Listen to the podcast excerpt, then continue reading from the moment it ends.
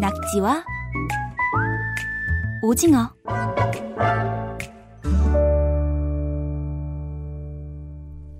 KBS 통일 사용 설명서와 함께 하시면 남북한의 달라진 말과 글에 대해서 알 수 있습니다.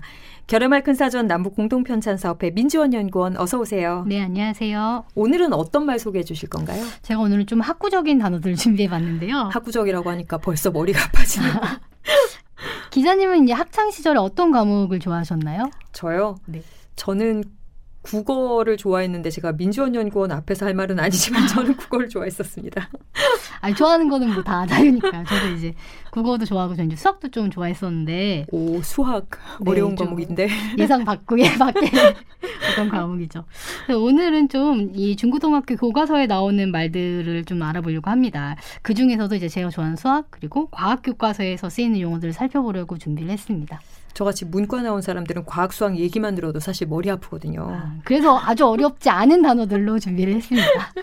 어렵지 않은 단어들 한번 알아보겠습니다. 네. 어떤 것부터 좀 소개해 주실까요? 어, 일단 과학 용어부터 좀 설명을 드릴 건데요. 과학 용어는 이제 한자어나 외래어가 많지만 전문어기 때문에 다듬어서 사용하는 말보다는 남북이 함께 사용하는 말들이 더 많이 있습니다.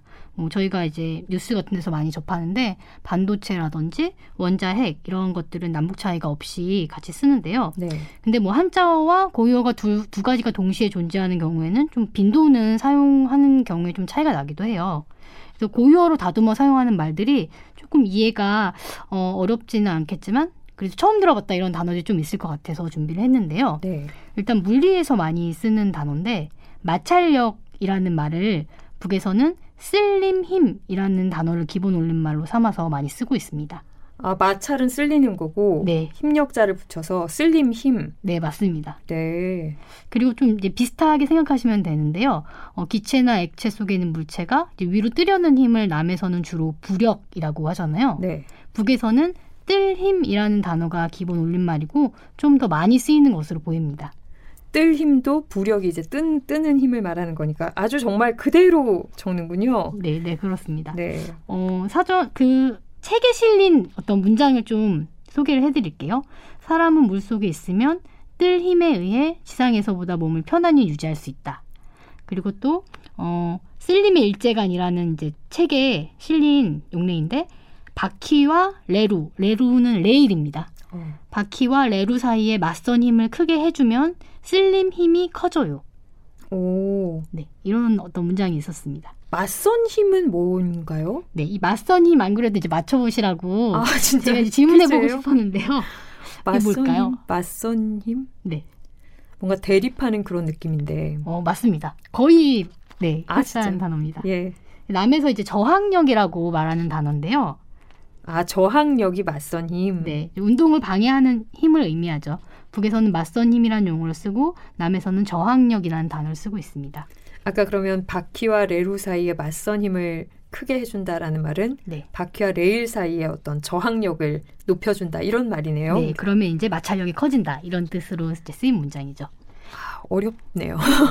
생각보다. 네. 근데 좀 이제 오히려 북쪽 단어가 쉽다고 생각되는 것들도 있었는데 저희가 이제 가시광선이라는 어떤 그 단어를 어, 과학 시간에 배우잖아요. 근데 이게 사실 한자를 알아야 의미가 딱 어, 안겨오는 북측식으로 의미가 안겨오는 그런 네. 말인데요.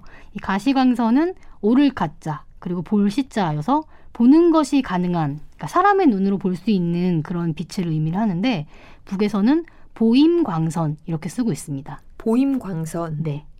오, 굉장히 확 머리에 들어오는 말이에요. 네, 그렇죠. 보이는 보이는 광선이니까 보임 광선이죠. 또 어, 교통 어떤 용어로 쓰이는 가시 거리도 보임 거리라고 서전에 실려 있고요. 어, 사용된 것을 한번 소개를 해드리면 황사 현상과 그 피해 대책.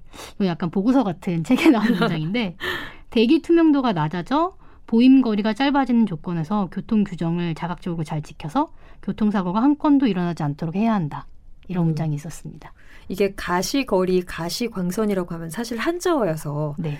처음 과학을 배우는 우리 어린 학생들이 듣기에는 사실 어려운 말이거든요. 네, 그렇죠. 좀 진입 장벽이 낮아질 것 같기도 하고 이렇게 말이 쉬우면 그렇습니다. 또 우리 과학 시간에 다르게 사용하는 용어들이 이것 말고도 있나요? 네, 좀 재밌는 단어가 있었는데요. 이 생물 용어 중에 하나를 가져와 봤습니다. 남에서는 이제 돌연변이라는 말을 쓰는데 이거는 돌연하다. 그러니까 생각지도 못한 일이 갑자기 일어난 상태에 있다. 이런 뜻을 가진 단어인데 이 돌연하다의 어근 돌연 그리고 명사 변이를 합쳐서 합성 돌연 변이라고 사용을 합니다. 근데 북에서는 이 돌연하다 대신에 갑작스럽다에 갑작을 넣어서 사용을 해요. 갑작변이라고 말합니다. 갑작변이 갑자기 네. 변했다. 네, 네, 그렇죠. 순 우리말로 바꾼 거군요. 네, 이제 앞 변이는 이제 그대로 한자지만 앞쪽 부분은 좀 쉬운 말로 바꾼 거죠. 어, 듣다 보니 재밌네요. 하나만 좀더 설명해 주세요. 네, 어, 하나 더 설명해 드리면 어, 이 단어는 이제 외래어인데요. 땅 속에서 어, 지열로 녹아서 반액체로 된 물질을 마그마라고 하는데 어, 예. 네, 이게 이제 식으면 화성암 같이 되는 거죠. 마그마는 외래어인데 북에서는 고유어로 돌물이라고 합니다. 돌물, 네. 돌물이 흘러내린다 이렇게 표현을 하겠네요. 그렇죠. 이게 돌이 녹은 물 같기도 하고 또 굳으면 다시 돌이 되는 그런 물이니까 돌물이라고 하는 것 같아요. 음, 저는 또 궁금한 게 과학 시간 같긴 한데 네. 저희 이제 뭐 하늘에 떠 있는 별 뭐 이런 거 저희 지구 과학 시간에 네. 배우는 것들이잖아요. 네, 그런 그렇죠. 것들 막별 이름도 많이 나오고 막 그러잖아요. 네. 그런 것들도 좀 다르게 표현하는지 궁금해요. 네, 이 별이라는 말도 굉장히 예쁜데 어, 별과 관련된 단어도 예쁜 말들이 많아서 참 어, 특이하다고 생각을 했습니다. 예, 꼬리가 길고 타원 궤도를 따라서 태양 주위로 도는 별을 해성이라고 말을 하는데요.